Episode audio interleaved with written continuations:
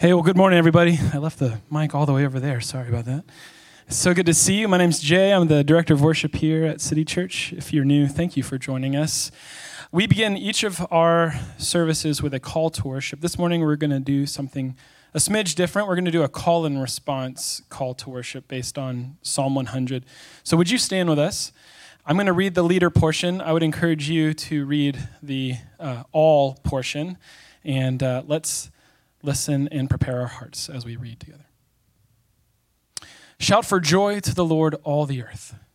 Worship the Lord with gladness. Come before him with joyful songs. Know that the Lord is God. It is he who made us, and we are his. We are his people, the sheep of his pasture. Enter his gates with thanksgiving and his courts with praise. Give thanks to him and praise his name. Lord is good, and his love endures forever. His faithfulness continues through all generations. Let me pray. This is the day that you have made, Lord. Would you help us to rejoice in it and be glad? Would you remind us of the privileges that we enjoy as your people? To come to you in these moments, to confess our sins, to receive forgiveness and to give it, to pray, to sing, to listen, to renew our fainting spirits, and to rest in all of your promises. Would you open our eyes to see you, Lord? Open our ears to hear your word. Would you visit us through your Holy Spirit, and would you help us to celebrate our faith this morning? We pray in Christ's name. Amen. Let's sing together.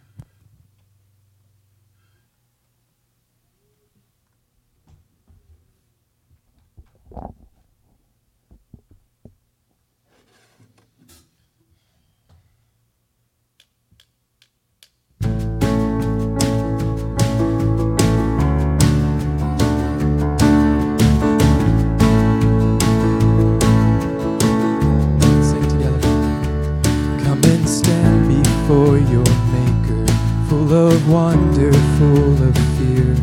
Come behold his power and glory, yet with confidence draw near.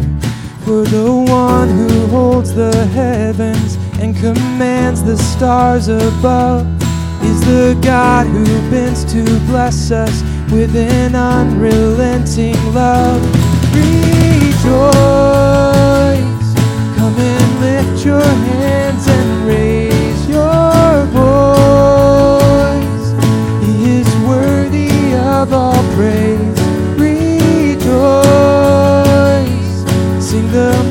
mercies of your King, and with trembling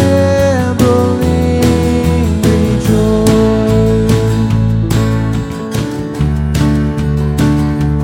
We are children of the promise, the beloved of the Lord, one with everlasting kindness, bought with sacrificial blood, bringing reconciliation to a world that longs to know the affections of a father who will never let them go.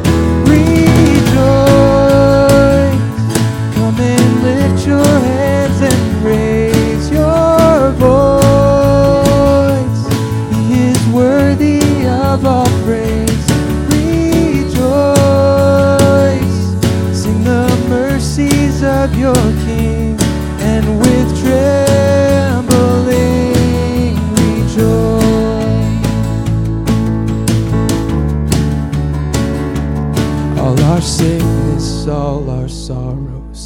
Jesus carried up the hill.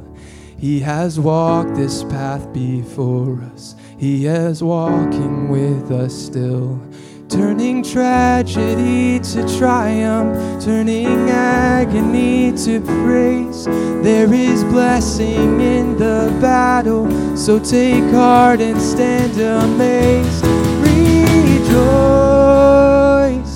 when you cry to Him, He your voice.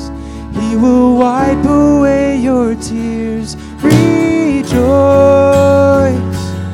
in the midst of suffering. He will help you sing. Rejoice.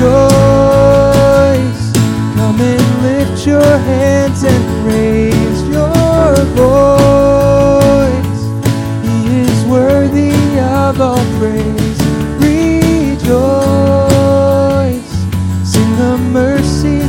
your King, and with trembling.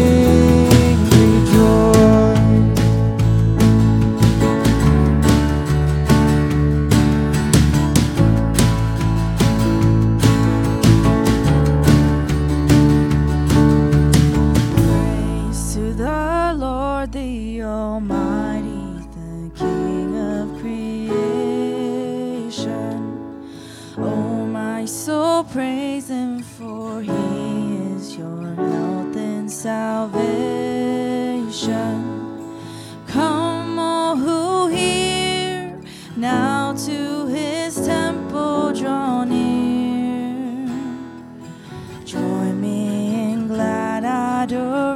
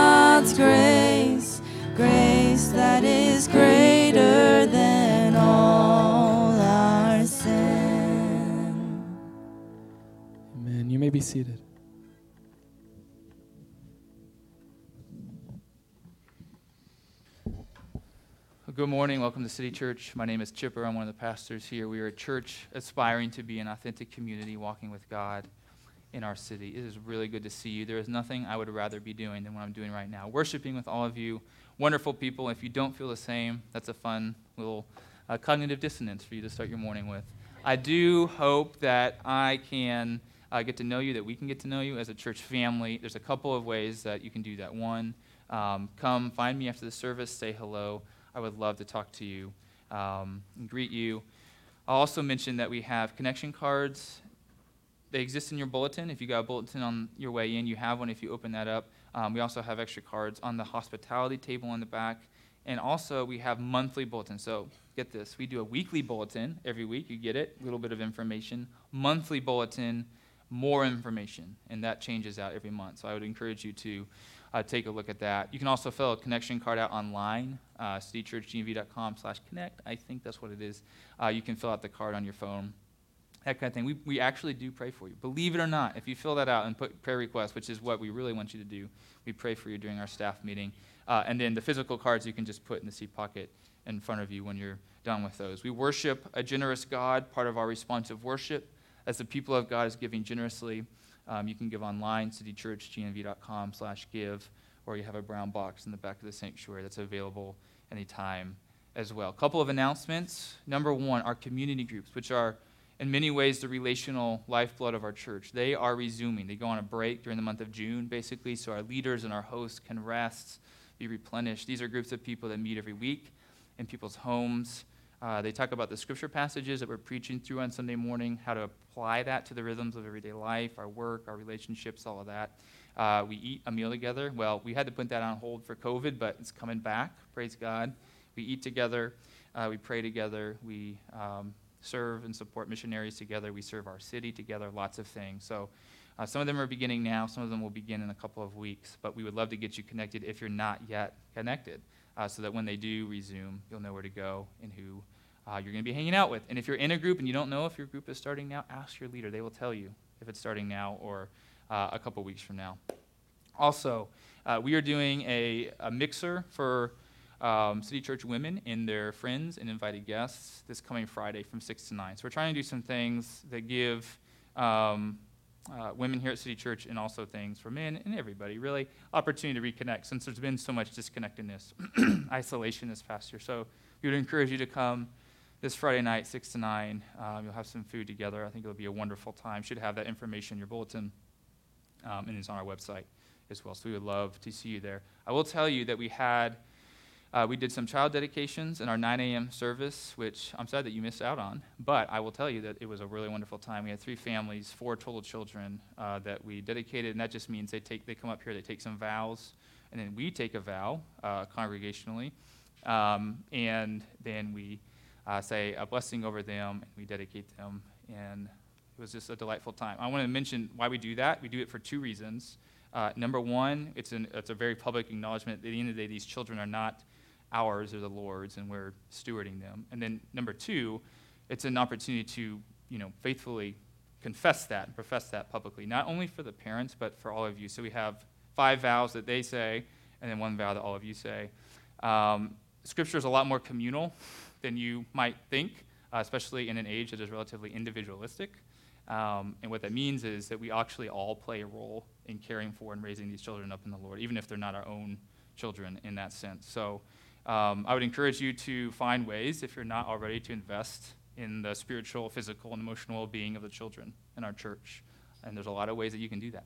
You can sign up for the children's ministry. Look at that. Huh? Um, but there's also ways that you can uh, come alongside parents, um, babysitting, just encouraging words. Bring them a meal. There's a lot of things that you can do, seriously, and they, they have major impacts. And you can really genuinely be a part of these children uh, knowing Jesus and, and growing in Christ. So, just as a word of encouragement, you can watch our live stream eh, that we recorded at the 9 a.m. service if you want to see these dedications take place. So, look, you can do that. Um, our scripture passage this morning is from the book of Nehemiah. We're in chapter 6. We're in a series right now in the books of Ezra and Nehemiah. And um, basically, just to give you a very brief overview, um, it, it's a story of the Israelites who were, at one point, uh, living in the promised land. They got expelled from the promised land really by the Lord uh, because they were living in idolatry and injustice, so they got exiled into Babylon. Ezra and Nehemiah, they're coming back. So they're coming back really in three waves. Uh, we finished the book of Ezra, now we're in the book of Nehemiah.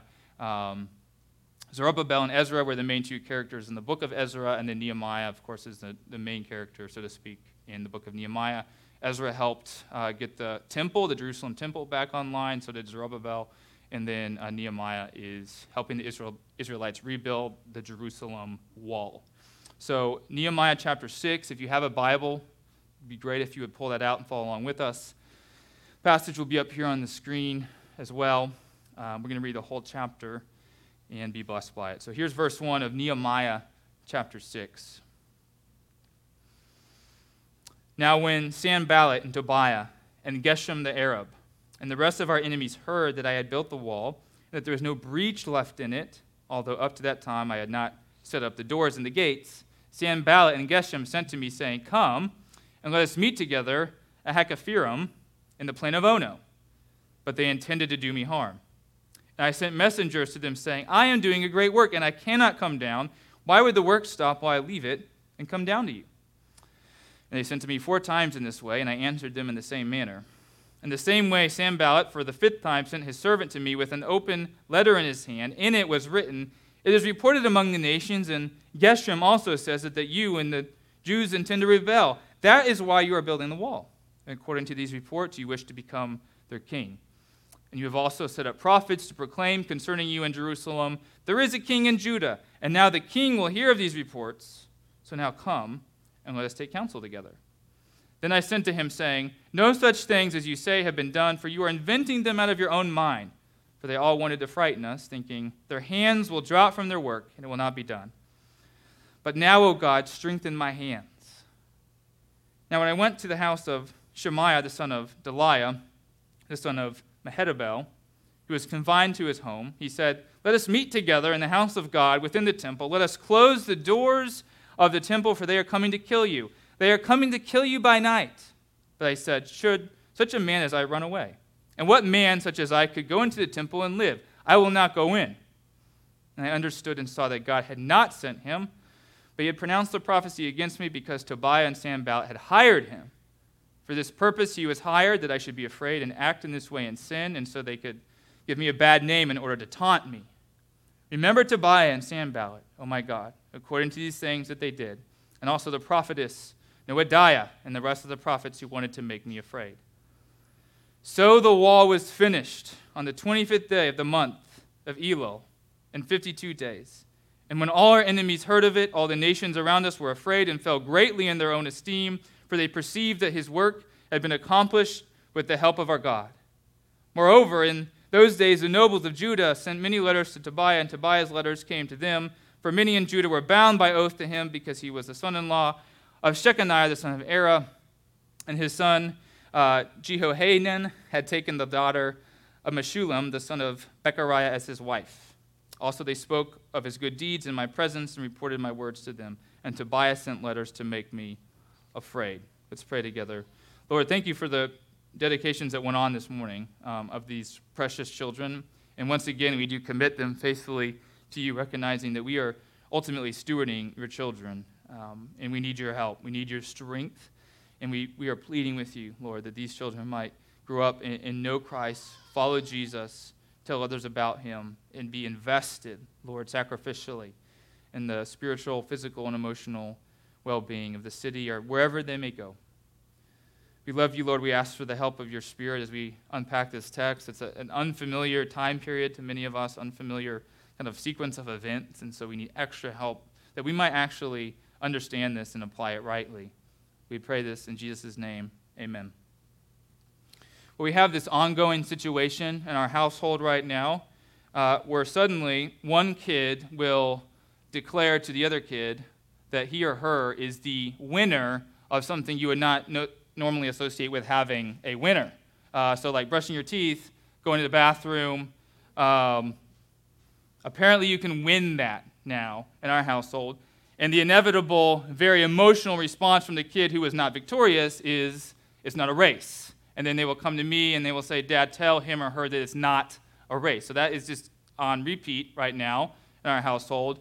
In the spirit of that very competitive environment, I want to make my own declaration. I am the winner as it pertains to going back to many of our normal rhythms as a church family, as a country. My level of enthusiasm cannot be matched lockdowns and Zooms and doing those funky workouts in your living room, that was not for me. I was not into that, and so I'm very glad that a lot of those things are diminishing. However, as the winner, I will admit that I have a very significant concern. As we get back to things, including very important spiritual rhythms and initiatives that we modified or put on hold for almost a year, I'm concerned that we might do the Lord's work in our way rather than doing the Lord's work in His way. I am concerned that we will take up all of our, our pent up energy and zeal and simply start doing a lot of things, good things, biblical things, without relying upon the Lord and being led by Him. That is my concern. The Israelite exiles, they wrestled with exactly this temptation as they were returning to Jerusalem. In fact, that's one of the reasons why Ezra went back, is to make sure they weren't just doing stuff, but they were worshiping in accordance to the law. And this is certainly a temptation now, as we do a different sort of rebuilding, in a cultural climate that celebrates individualism and personal achievement, and being busy just for the sake of busy and feeling really important. So, we're going to spend our time this morning making the case of doing the Lord's work our way is kind of absurd, and at the end of the day, not really even the Lord's work, it's just kind of our own thing. And then we'll consider the compelling beauty and, and efficaciousness of doing the Lord's work and the Lord's way. In case this language sounds familiar, uh, the Lord's work and the Lord's way is language that uh, Francis Schaeffer liked to use quite a lot. In fact, he used it in a sermon that you can still find in print today in a book called No Little People.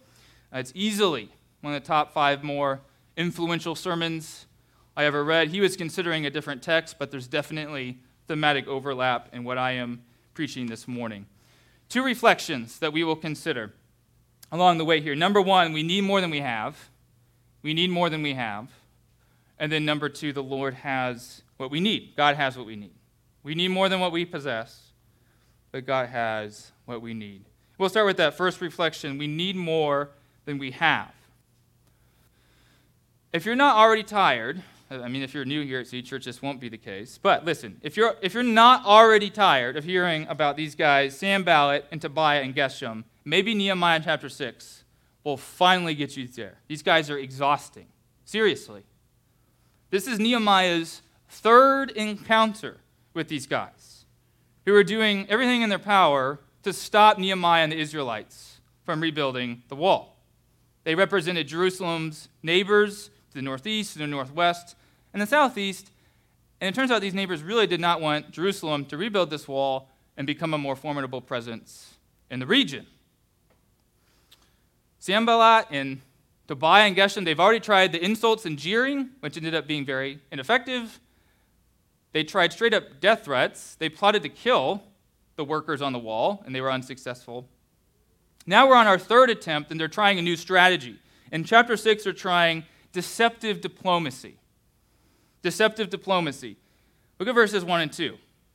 Now, when Sanballat and Tobiah and Geshem the Arab and the rest of our enemies heard that I built the wall and that there was no breach left in it, although up to that time I had not set up the doors and the gates, Sanballat and Geshem sent to me, saying, Come and let us meet together at Hakkephirim in the plain of Ono.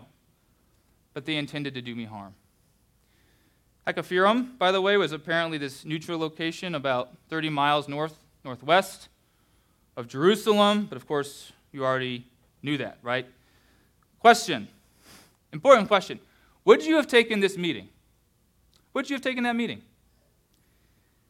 Well, if you were doing the Lord's work your way, with your own resources, there is a very decent chance that you would have done exactly that. You're tired of hearing about these guys. I'm tired of hearing about these guys, and I wasn't even there. You are tired of hearing about these guys. The people you're leading, that Nehemiah was leading, are tired of being threatened by them all the time. Why not sit down with your opponents, smoke a few cigars, ask how their kids are doing, and, and reach a compromise and be done with this? It's exhausting. You could become a hero in the eyes of your weary people. Plus, you've heard the hotels in Hakkephirim are very nice, actually. It's like, it's like a little retreat, it'd be very restful. So, in human terms, this actually seems practical. It seems wise, even. However, Nehemiah declined this invitation because he realized they intended to do him harm. What kind of harm? Maybe physical harm, but more likely harm to the rebuilding project that Nehemiah was leading. You can see this in verse 3. Simply leaving Jerusalem to meet with them would have divided his attention. I am doing a great work and I cannot come down. Why should the work stop while I leave it and come down to you? And of course, the terms of any compromise here would have for sure been favorable to Sanballat and Tobiah and Geshem and detrimental to the Israelites. How did Nehemiah discern this? How did he know that they intended to do them harm? Well, their previous plot to kill people was probably a clue. But more importantly, and we'll get back to this later, there appears to have been this divinely guided watchfulness on Nehemiah's part, a divinely guided prayerful watchfulness that helped him discern that this is no good. And we will come back to that in a little bit. So after Nehemiah declined this invitation four times, told you these guys were just on it, they were ready to go. Four times he declined this. You see this in verses 4 through 5. Sanballat extended a fifth invitation, but this time with a very manipulative open letter that you can read about in verses 6 through 7. It is reported among the nations, and Geshem also says it, that you, that is Nehemiah, and the Jews intend to rebel. That is why you are building the wall. And according to these reports, you wish to become their king. And you have also set up prophets to proclaim concerning you in Jerusalem, There is a king in Judah. And now the king will hear of these reports, so now come and let us take counsel together. So, in other words, uh, Nehemiah, if you don't meet with us, we have this feeling that the king of Persia, who is, of course, in authority, he's the ruler of the empire, we have this feeling that the king of Persia is going to hear a report that you're claiming to be the king of Judah. And we don't think he's going to like that very much. So, why don't we meet and talk about things? Wink, wink, wink. Now we learn that Sanballat was more than willing to make false accusations that could have tarnished Nehemiah's reputation and enraged the king. And this was a particularly intelligent accusation that could have gained traction because the Israelites were expecting a messianic king. But was Nehemiah actually trying to gain power Absolutely not. And in fact, his behavior indicated that he was still loyal to King Artaxerxes. So instead of caving to Sanballat's very manipulative demands, Nehemiah denied the accusations. You can see that in verse 8, stayed the course, and then verse 9, asked the Lord. He prayed to the Lord to strengthen his hands. So he had, he had this shimmering opportunity to quiet the noise in the system. Since this fifth invitation, it was an open letter. People other than Nehemiah would have seen it, including Israelites. He had an opportunity to quiet the noise in the system, but instead he faithfully stuck with the more difficult and frankly dangerous plan, and he asked the Lord for help. Strengthen our hands, strengthen my hands.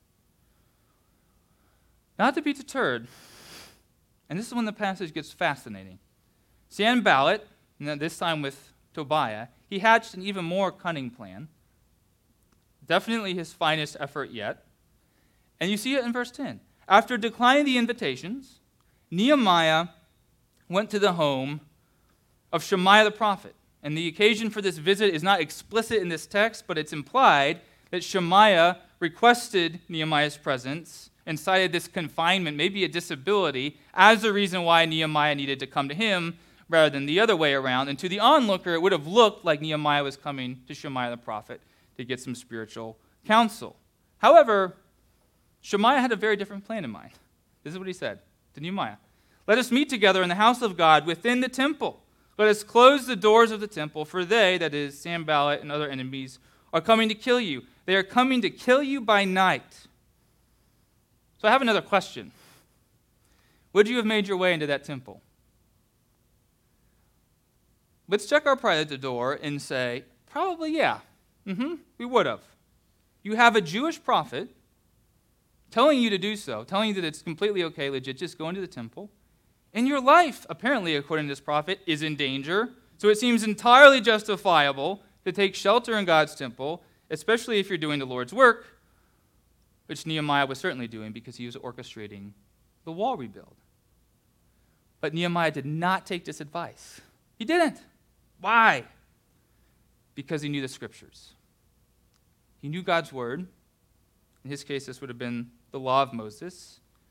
And the scriptures are very clear that only priests were permitted to go into the inner parts of the temple, and even then, only at very specific times. He knew that. Thus, this response from Nehemiah in verse 11 Should a man such as I run away? And what man such as I could go into the temple and live, I will not go in. He knew the word, he declined the invitation, and boy, was that the right call. Because it turns out, and this is, this is wild.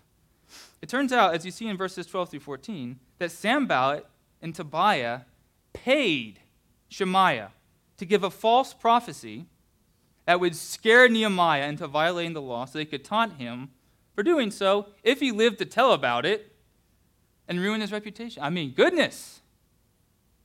This is, this is elite opposition right here.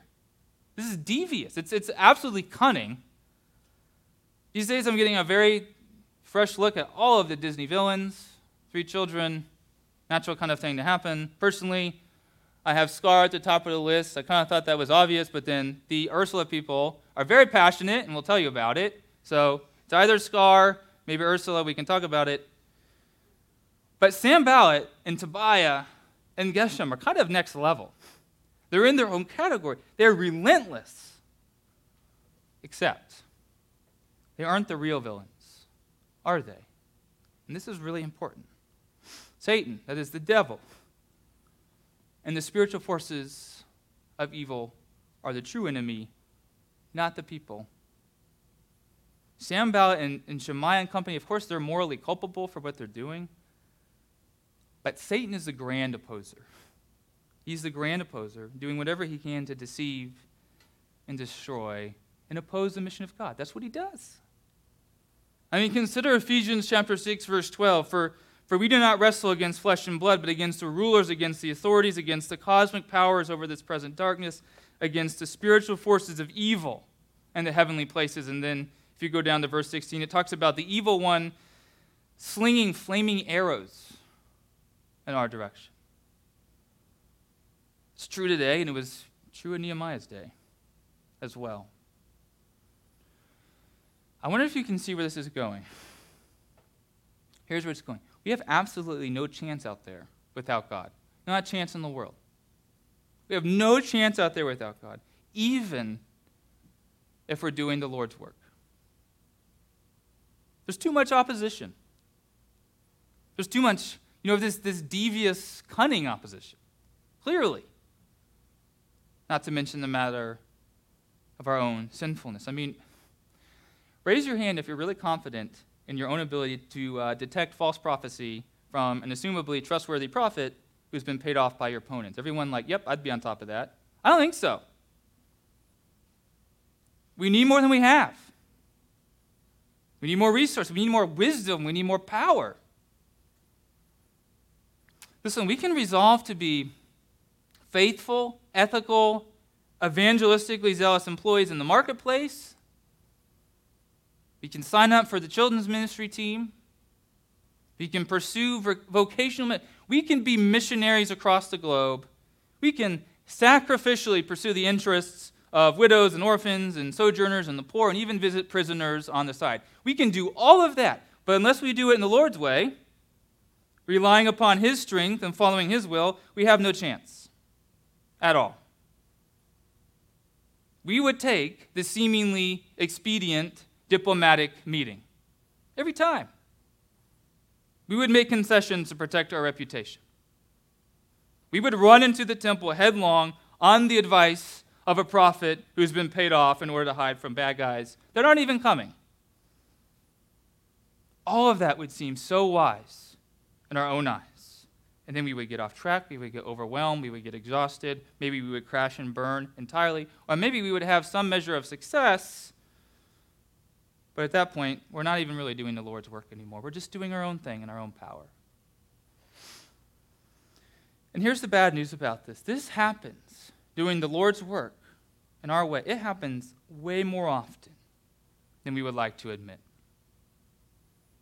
In fact, it's so commonplace that Francis Schaeffer put it like this very strong terms. He said, The central problem in our age, the central problem, not just a problem, the central problem in our age is not liberalism or modernism, nor the threat of communism, nor the threat of rationalism. You can kind of tell when he was writing here. He says the real problem is this the church of the Lord Jesus Christ, individually or corporately, tending to do the Lord's work in the power of the flesh rather than of the Spirit. The central problem is always in the midst of the people of God, not in the circumstances surrounding them. I want to say something rather uncomfortable, and do not worry, I am looking at myself I'm looking at myself along with all of you. When we hear followers of Jesus talking about how overwhelmed and burnt out they are, which has been often this past year, I would say, very often the identified culprit is external circumstances. And accordingly, there can be anger, there can be bitterness toward God for giving them more than they can bear. You know, I'm trying to be faithful, God. I'm trying to be obedient, but you're making it very hard. This is too much. And listen, I, I have been there. I know those emotions like the back of my hand, and life can indeed be a lot to handle sometimes. It has been this year. But here's the thing, and here's a hard thing, but I also think there's a, there's a glimmer of encouragement in this as well more often than not, the, the burnout, the bitterness, etc., it's actually not about the specific circumstances. It's about trying to do the Lord's work in our own way, in our own power, with our own resources. And I, I say this with grace, with zero condemnation, because I am passionately concerned that a lot of, a lot of people are trying to change or, or to wait out their circumstances instead of trying to change their posture toward those circumstances by beginning to do the Lord's work in the Lord's way. And now is a really great time for reflection and reorientation as we resume some of our normal rhythms as we try to kind of go, go, go and, and get running again. Now would be a great time to avoid stepping in the same puddles we were stepping in before COVID, before all of us kind of got shut down, you might say. So I want to talk about the alternative here. And let's talk about why that alternative is so compelling, so beautiful. And it brings us to our second reflection God has what we need. So we need more than we have. Good news.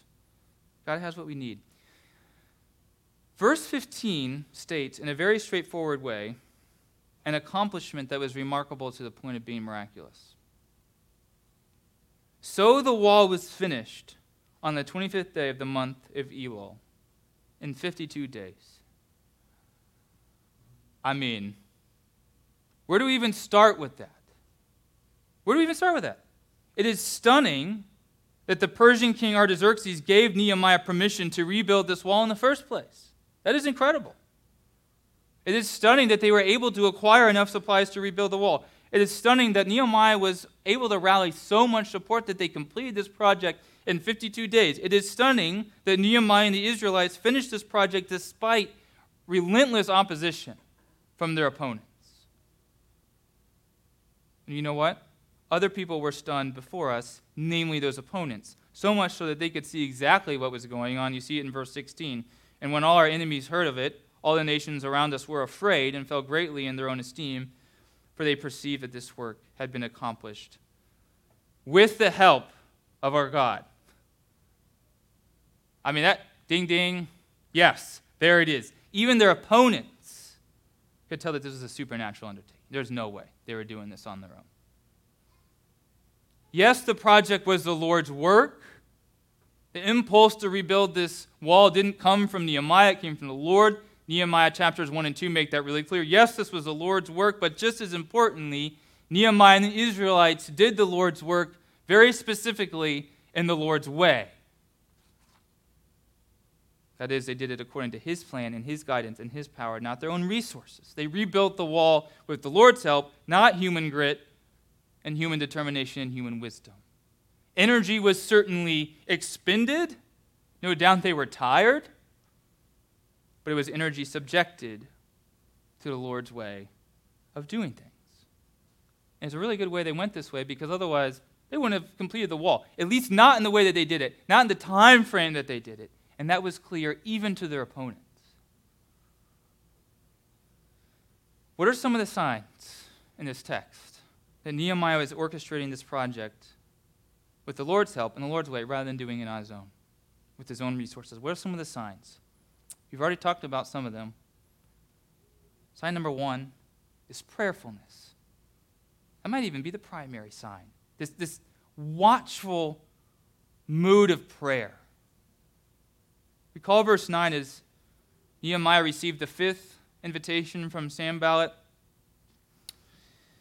What did he do? He prayed. He said, But now, O God, strengthen my hands.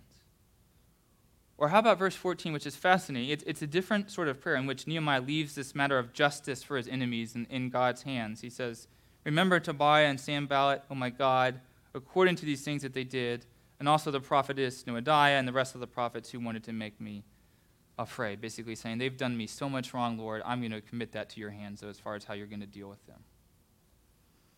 Of course, we've seen a whole lot more examples of prayer throughout the book of Nehemiah, book of Ezra. Shoot, Nehemiah chapter 1 is basically a prayer.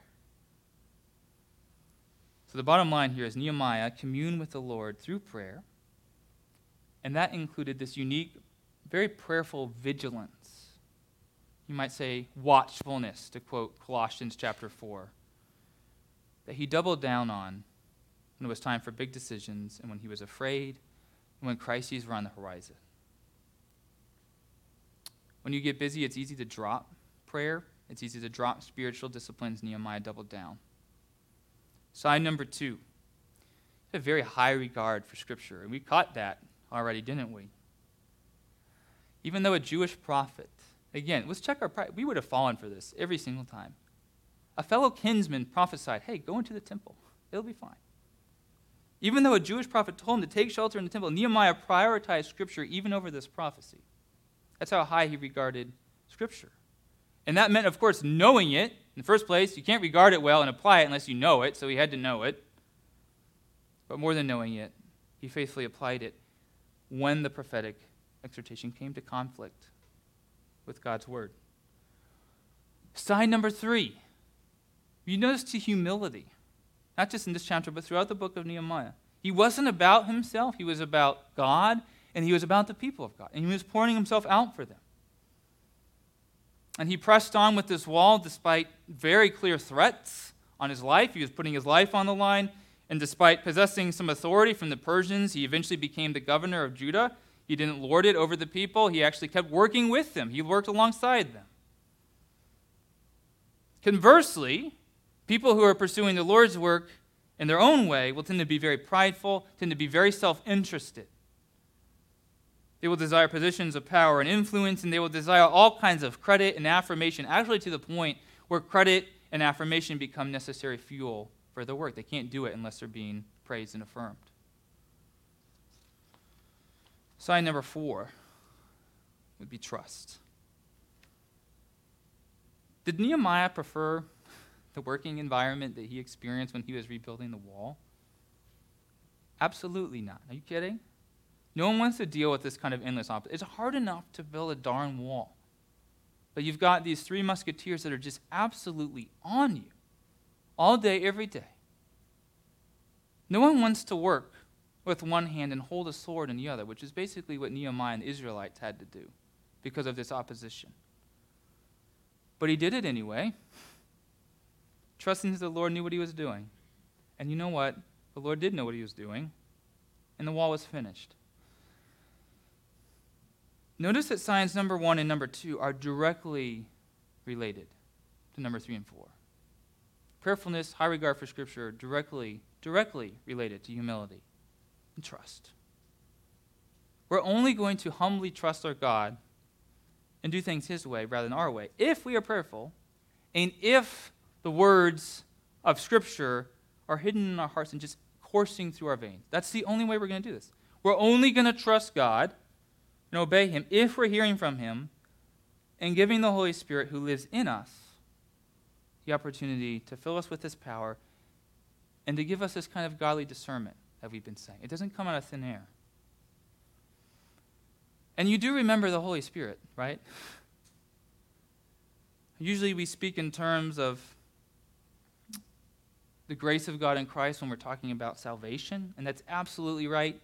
2 Corinthians 5:21 For our sake God the Father made his son Jesus to be sin who knew no sin so that in him we might become the righteousness of God. Yes, yes, amen. But there's another grace of God in Christ as well, and that it actually involves Jesus graciously giving us something even beyond salvation the Holy Spirit. This is John 16, 7. This, this is Jesus speaking to his disciples. Listen to this. He says, Nevertheless, I tell you the truth, it is to your advantage that I go away, which is a fascinating statement. What?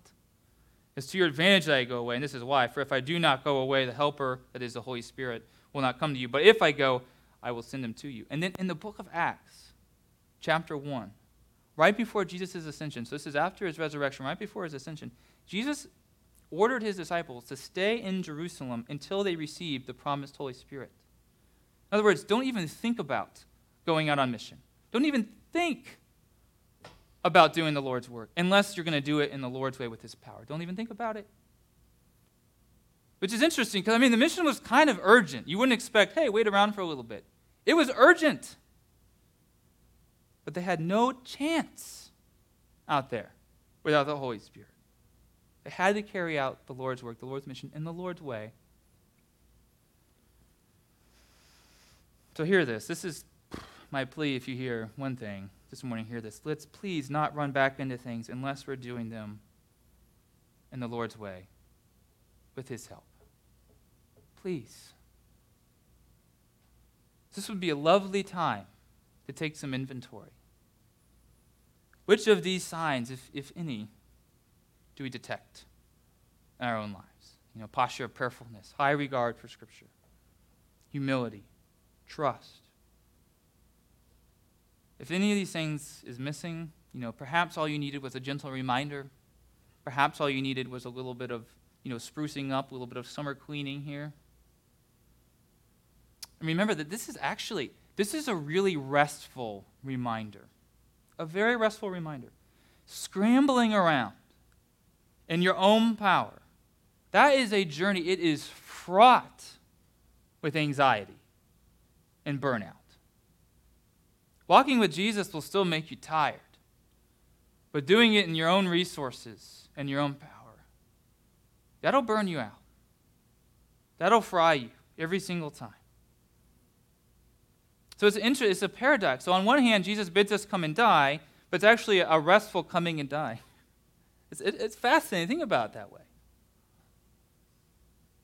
However, if we're not detecting these signs at all, if upon review, and often it helps to bring other people into this process to see, upon review, we're not detecting prayerfulness and we're, and we're not detecting a high regard for Scripture, and we're looking at our lives and you're like, you know what? No, I am a self interested person to the max, and I don't think I'm trusting the Lord at all. I'm trusting in myself. If that's what we're seeing, there might also be some significant unbelief lurking beneath the surface at the end of the day. As Francis Schaeffer would put it, if, if these signs are wholly missing, if we're looking at it and we're like, you know what, there's really not much of a spiritual pulse here, we might need to ask ourselves whether or not we genuinely believe in God, or if it's more likely the case that we've really just been going through the motions or adopted the trappings of Christian culture without really believing in the God behind it at all. Those are hard questions. Those are uncomfortable questions. But the time is, is right to ask them, especially now. Especially in an age when doing the Lord's work in the Lord's way is increasingly foreign and unpopular. Never been a better time to be real. Never been a better time to be honest and ask ourselves, what do we even believe about the Lord? And if you detect some latent unbelief, and you want to, to resurrect your relationship with the resurrected Jesus, man, would you recommit to not only doing the Lord's work, but to actually doing that work in the Lord's way? Prayerfully, high regard for Scripture in which you are immersed in it, to produce ultimately a posture of other focused humility and trust in the Lord. Amen.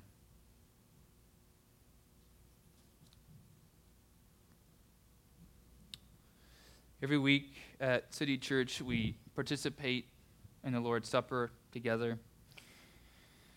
As it would happen, it's actually an opportunity to um, do the Lord's work in the Lord's way, so to speak.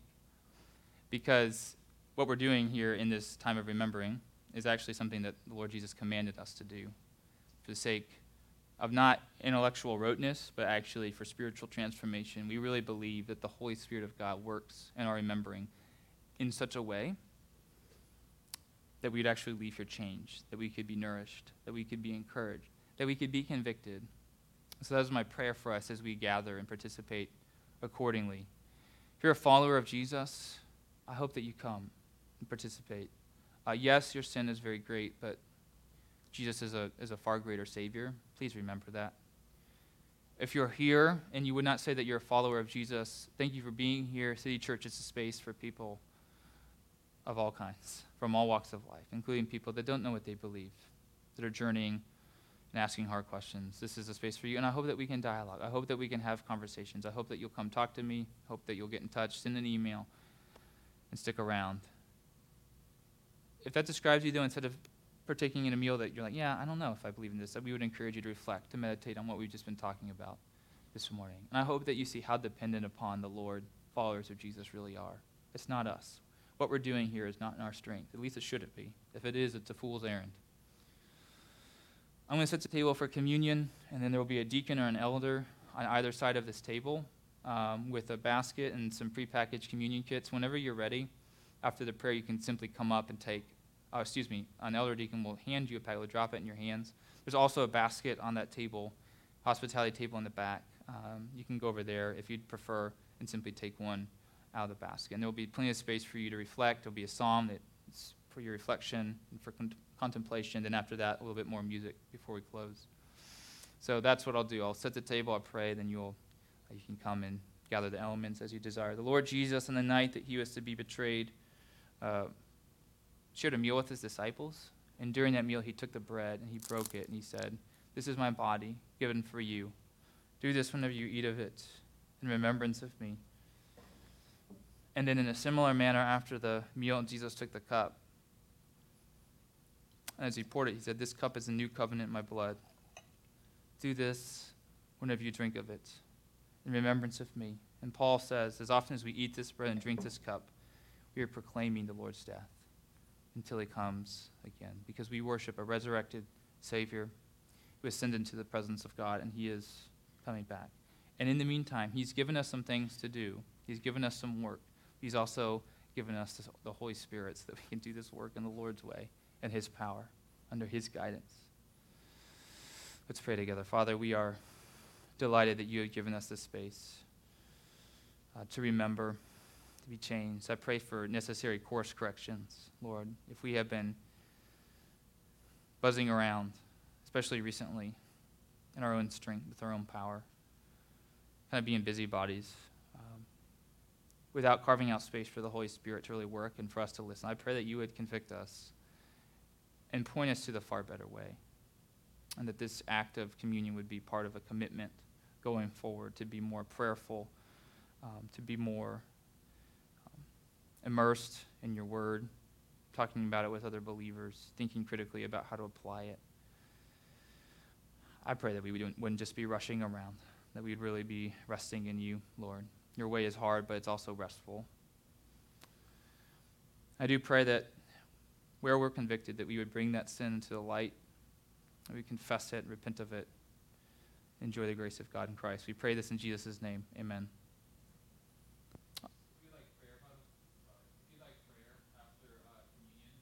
Um, the people that are serving communion will be up in the lobby. After they finish serving, you can simply walk back into the lobby and they'd love to pray for you.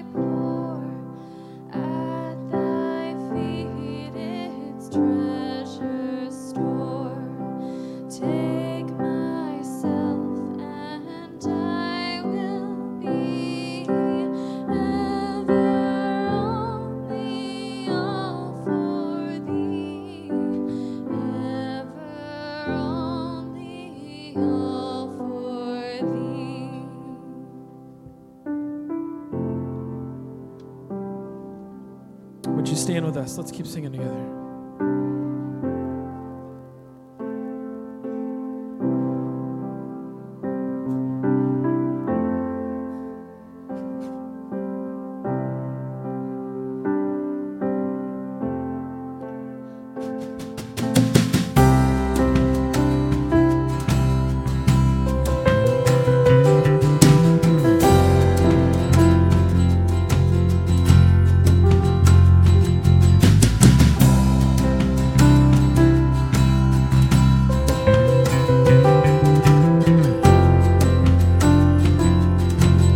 grace of God.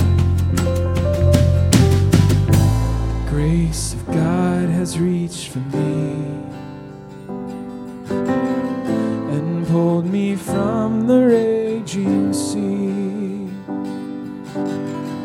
And I am safe on the solid ground. The Lord is my salvation.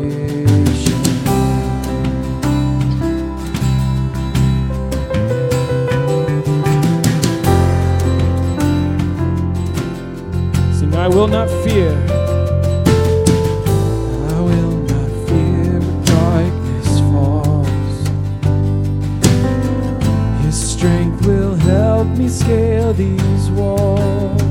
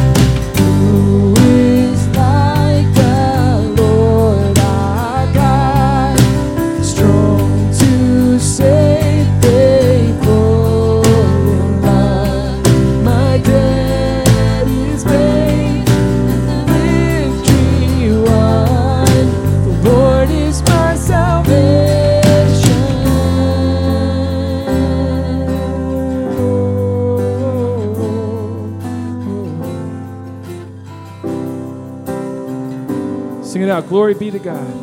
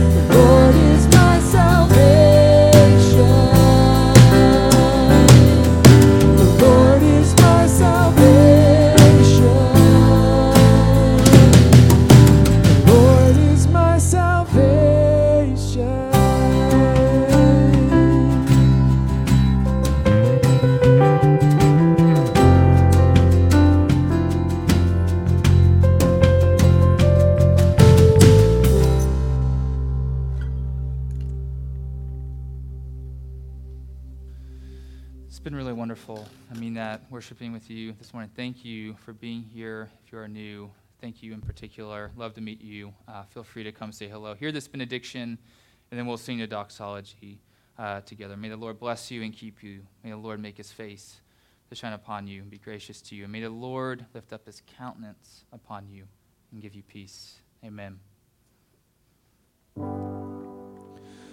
Praise God from whom all blessings flow.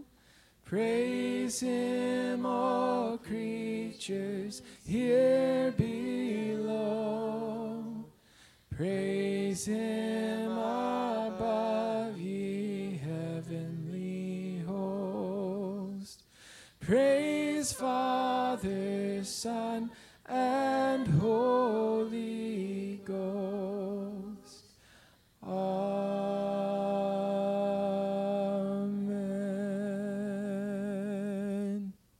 Amen. Go in peace.